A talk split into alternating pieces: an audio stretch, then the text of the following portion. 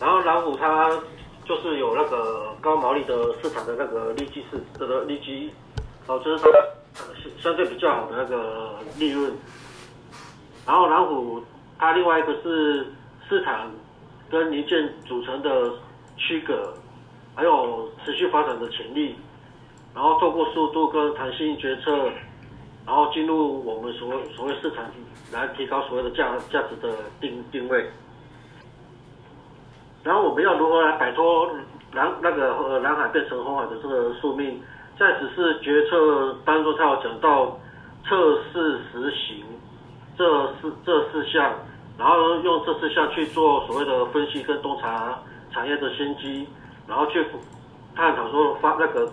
工业三点五跟蓝五之间的关系，以及推动它的企业转型，然后然然后再来再来超越所谓的红海跟蓝海的循环，就是这个宿命。然后以车来以车来讲的话，工业三点五它其实是工业三点零跟四点零的符合那个所谓的符合。然后台湾主要是以制造是最具优势的，所以借由借由这样子的一个优势。然后再再来推动所谓的数位转型，借助人工智慧跟大数据的决策，来创造那个新的技术。然后四四个部分就是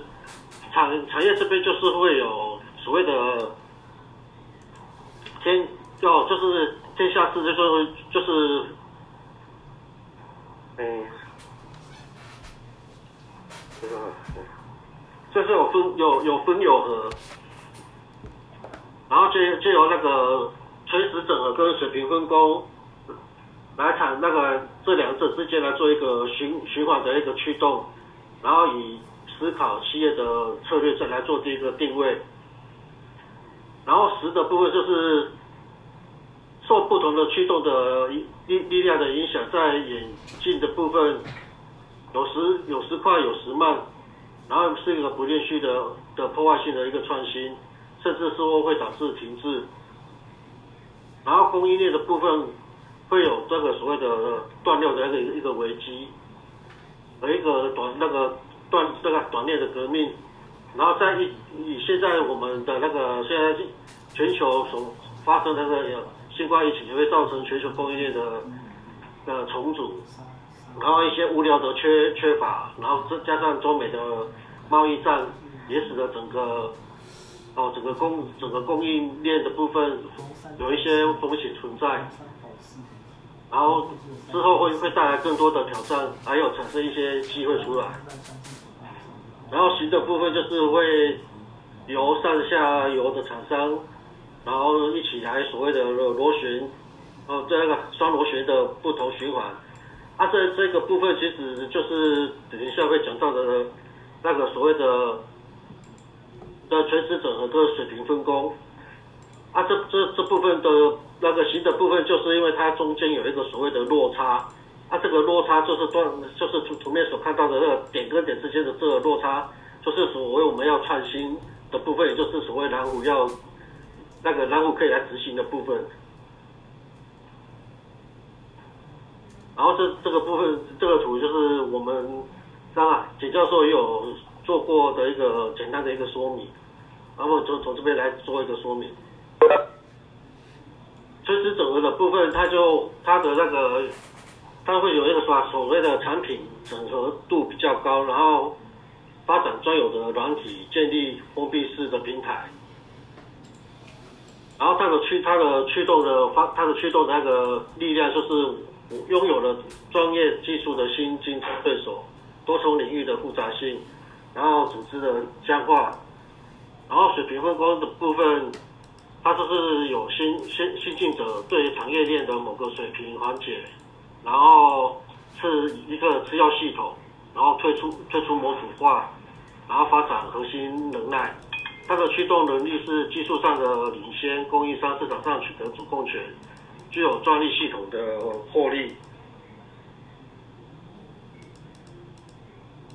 然后在那个，在在那个啥所所谓的垂直整整合结构的部分，这边就是在以以那个书中有举例到的，就是像电脑产业，苹果它就是靠，它就是靠着那个，就是从呃垂直整合结构，然后发转转转那个就是循环到水水平分工，然后东山再起。它以水从水平到垂直整合的部分的话，就是以台积电，它从从原本的水平分工，然后到垂直整合发展。然后创那个首创半导体的那个专业晶那个晶圆代工，然后相对的，它也带动了 IC 的一些相关的那个供应那个啥呃厂商，像联发科啊，然后飞达的，然后甚至是那个封装哦封装测试的日月光等产业哦，共同变成共同的一起在做所谓的这个晶片那个呃半导体的发展。啊，所以台积电它最后就是成为全球最先进，然后而且是最大的集体电路的公那个公公司，然后制造服务者的那个龙头。然后接下来接下来这部分的话呢，就由佳佳来为大家做说明。然后它的部分是最精彩的部分。我的书皮其实一开始有介绍到说，这个是那个工业三点五的前身嘛，那我们就先再回顾一下为什么是叫工业三点五，因为它其实就是采用了一个混合策略，一部分因为现在台湾大部分的中小企业都还是在工业三点零，那大部呃只有一部一点点的企业已经走到工业四点零，但所以呢，在我们跨到你也不可能一步登天嘛，所以呢，就是你可以做的。呃，一部分可以做工业四点零，一部分可以做工业三点零，你慢慢跨过去工业四点零这样子。那呃，其实工业一点零跟工业工业一点零是呃蒸汽机的发明，所以让我们进入了机机器时代。那三点零就是因为电晶体的发明，让我们有了呃让我们进入数位时代，所以这个都是从零到一的一个赋能技术。那接下来，哎，等一下，呃，那所以刚刚其实老师写这这本书，它其实因为就刚讲到的，其实大部分现在的企业都还在中小企业都还在工业三点零三点零，那他们的弹性，他们的弹性能力很好，但是他们呃，因为台湾的中小企业大部分都是水平分工，那他们的弹性很能力很好。但相对的，他们的系统程度就比较差一点，所以呢，这边绿色的部分就是教授有讲到，其实，在台湾呃，台湾的中小企业大部分都是落在绿色的这一块居多。那那要怎么怎么把它就是把这些呃，怎么帮忙这些中小企业从工业三点零呃。推向工业呃，推向工业三点五跟工业四点零呢，就是需要，呃，我们这些比较大的企企业，或者是呃，或者是要需要利用一些老虎策略来帮忙他们。那工老师有提到说，工业三点零这个，我就它的三个愿景我就不再讲了，就是大数据，还有系统的整合跟弹性决策。那弹性决策也就是所谓的。根本目标。那接下来下一页，其实在这本书里面有提到说，企业其实在这个生态系统里面，在有分别是关键者、利基者、还有支配者、还有大众化商品提供者这四个角色。那所谓的关键者呢，就是它的其实它关键者的数量是比较少的，但是它是有一个关键性的一个影响力。那同时它也是一个主要价值的一个贡献者。那它同时，它会提供像给利基者一个，会去协呃提供一个平台去协助利基者，让整个呃辅佐利基者可以进到呃他的他帮利基者创造一个生存的空间。那整个生态系统会是一个比较健康的一个生态系统。那接下来我要介绍利基者，利基所以关关键者就是像台积电这种角色，那它其实自己本身就有一个台积大联盟。那利基者呢？其实利基者他他的呃哦，我忘了讲，就是你看这个这个坐标轴有一个是横轴，一个是纵轴。横轴的部分就是指它贡市场的一个贡献度的一个高跟低，还有纵轴的话就是环境挑战跟创新程度。那利基者它其实它在那个，因为它它必须它它在整个环境挑战它它是高的，它必须要不断的去创新，它才能生存下去。所以，但是它不带呃。很少利基者会有一个主导的一个位置，对，但是他必须要去不断的发展自己的技术跟创新，他才能在呃，然后跟差异者呃有一个差异化，他才能经得起这些挑战。那支配者呢？所以利基者就有点像联发科或者是创意电子或者是旺宏电子这种角色。那支配者呢？其实讲明了，他其实，你看他的市场，诶、他他他他是没办法自己去创造价值的，他其实都是从他的 partner 那边去攫获取这些攫取这些价值，他没有办法直接自己创造。那所以他他他其实，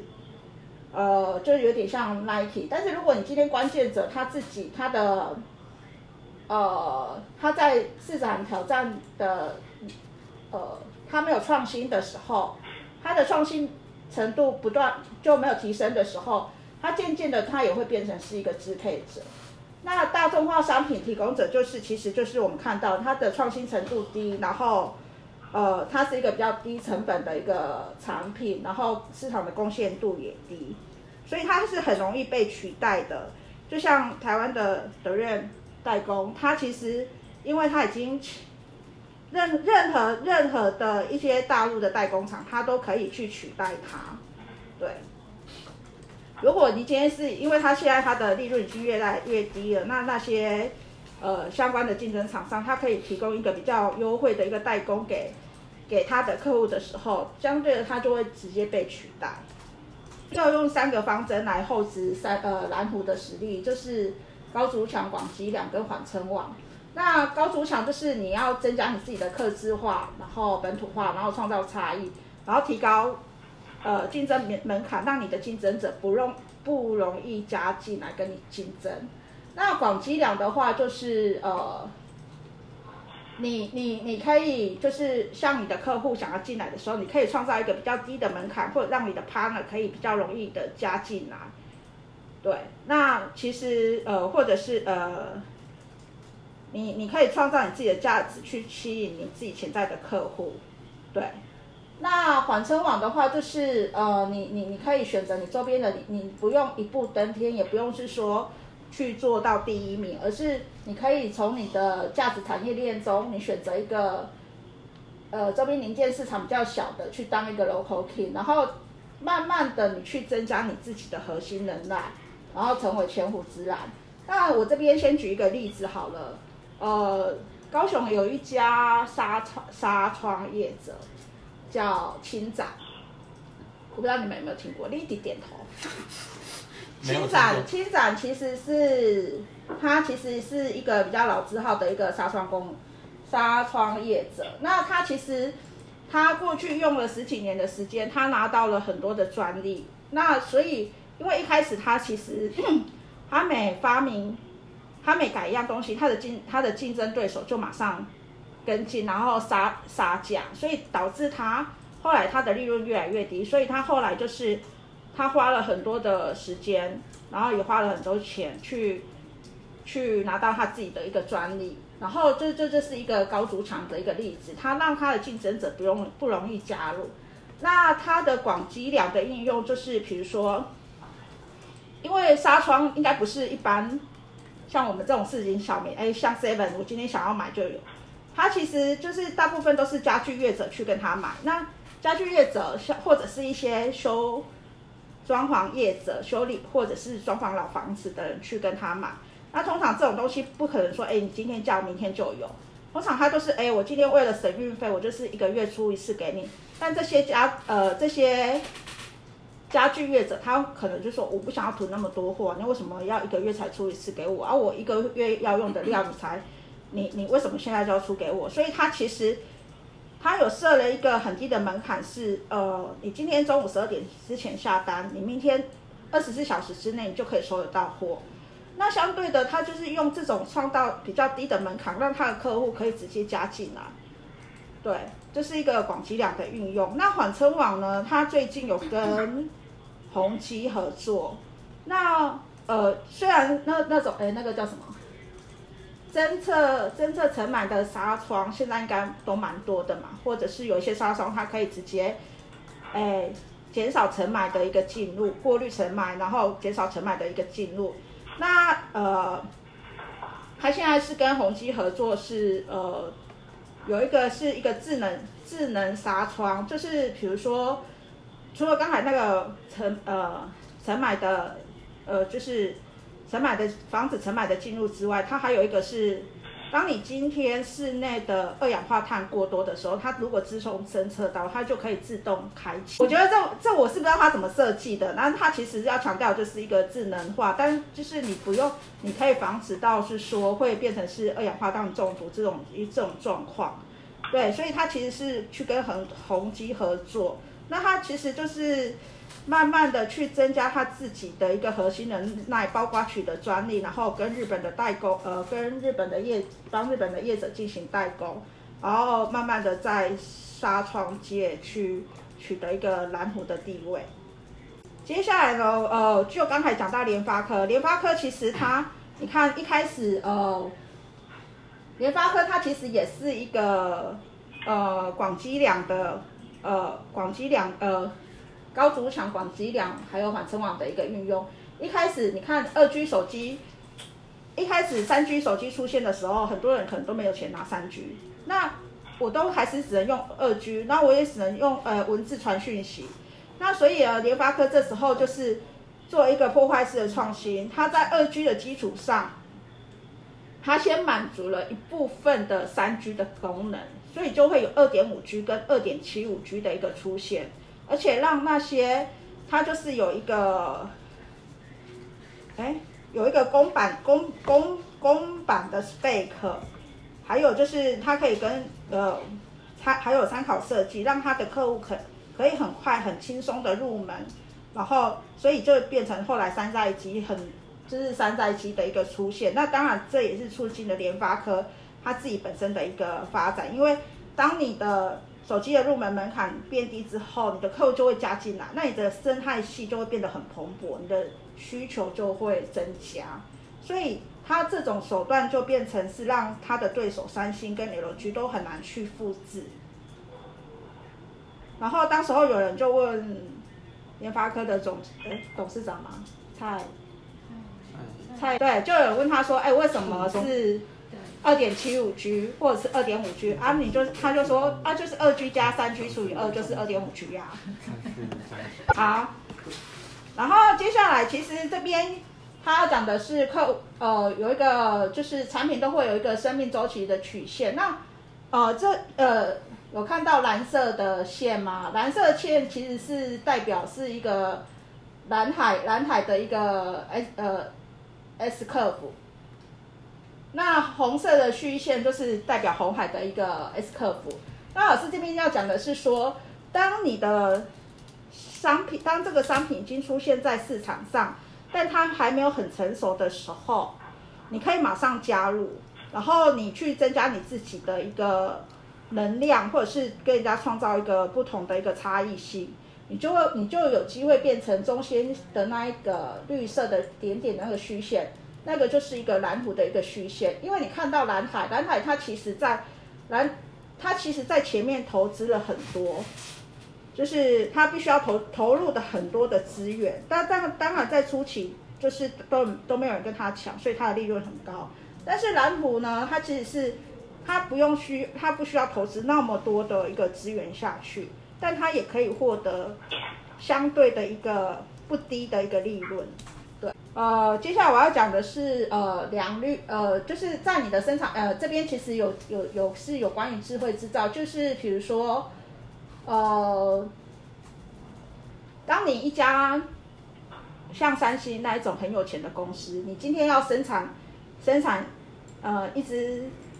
一只手机的时候，你前面可以试放一万一万只都没问题。你试放一万只之后，你的良率才开始爬坡，你才说你会做，那都 OK。可是如果像这种中小型企业的时候，你不可能做，你说你做了一万只，你才说啊我会做啊，那前面那些嘞？所以或者是说你今天因为中小型企业它可能都是少量多样啊，我就是我不可能说我前面生产了几千只几万只，我不可能生产到像我才我呃像三星那样子的一个数量的时候，我的良率才开始爬坡，或者是说我才开始说会做。其实其实他这边想要讲的是说你要去。呃，凸显就是现在那这样子，你的智慧制造就要是，呃，是必须的。你你必须要有有一个智慧智慧制造或者是聪明制造的一个能力，你才能在少量多样的生产的前提下，你必须要很快良率很快的排坡的时候，你要有先有一个这样的一个基础存在的时候，你才能，哎，能做的我先做，然后不能做的我就是慢慢做慢慢修，然后这是有一点类似就是。中医的那个理论，你的你你还没有生病的时候，你先去做一个预防的动作，对。那当你生病的时候，你也还是可以慢慢调，调到会为止。那他他他有举一个例子，他就说，现在大学很多哦会有，现在大学生如果他的成绩不好，那老师会先收到通，教授会先收到通知，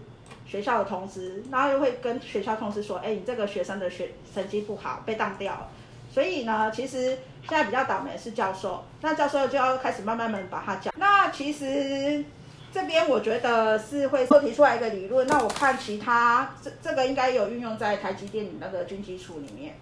那他其实这边他教授提出了一个理论，其实就是应该是说，为了达到我们的财务财务报酬，包括营收或是获利的一个平稳的一个成长，所以他发展了这个 PDCCCR 的一个制造决策的一个。决策影响图，那它透过这样的一个决策平台跟架构，我们可以去看得出来，我们想要我们想要在哪边取得平衡，然后再收益，再收益达到最大化。那你看到一个是呃图表的上半部定价跟需求策略这边，它这个会是跟你的市场跟外在外部的一个竞争是会有关的。那图表的下半部，成本结构跟产能的结合，会是跟你的内部资源管理跟营运效率有关。那右手边的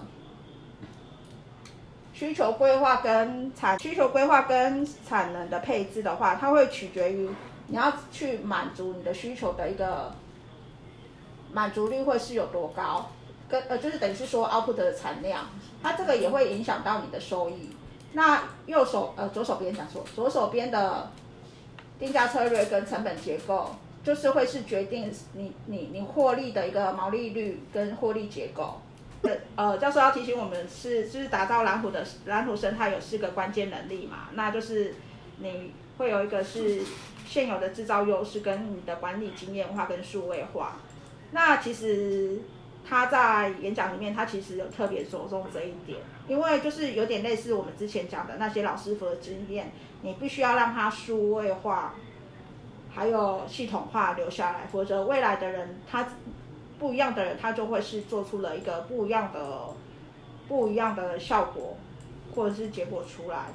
他没办法利用老师老师傅的经验。那接下来就是一个产品生命周期跟营收的管理。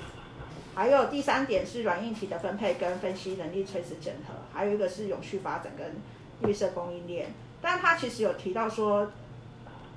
容易摘的果子先摘，你要有耐心的逐步推进，但是你不要好大喜功，这样你才能厚植你的管理管理科技跟智慧能力。那最后我要跟大家分享的其实是，呃，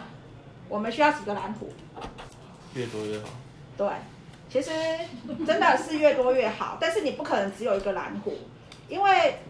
呃，教授的观点是，如果你就像台积电，它有很多个蓝虎，那你今天被对手推翻了，或者是抢走一个蓝虎，你手上都还是有其他的蓝虎存在。那对，那还有就是说，诶，其实我觉得台积电它已经是达到蓝海的规模了。那它其实有分享到是说，当不管你今天，呃，当你今天。蓝海快要变成红海的时候，你的水往外溢的时候，你要赶快去或者是你的市场开始走下坡的时候，你要赶快去，你要逃到一个安全的地方，你不要让那些，你要设法让不要让那些水流流出来，然后保有你既有的一个利润。那他就说，就好比在乱世的时候，那些那些官兵都会打哪里？他一定不会打苗寨，他一定是打那些大城市。所以苗寨里面就是最安全的，所以他是用。然后他其实还有提到啦，他其实他他他在演讲里面，他其实有提到是说，呃，中小企台湾的中小企业，他确实需，他希望台湾的这些大型的企业，他可以像台积那样子，你可以有一个大联盟，然后去辅佐那些你的中小企业，让他那些中小企业都可以加入你的联盟，然后发展得更好。否则，如果你用红海的策略，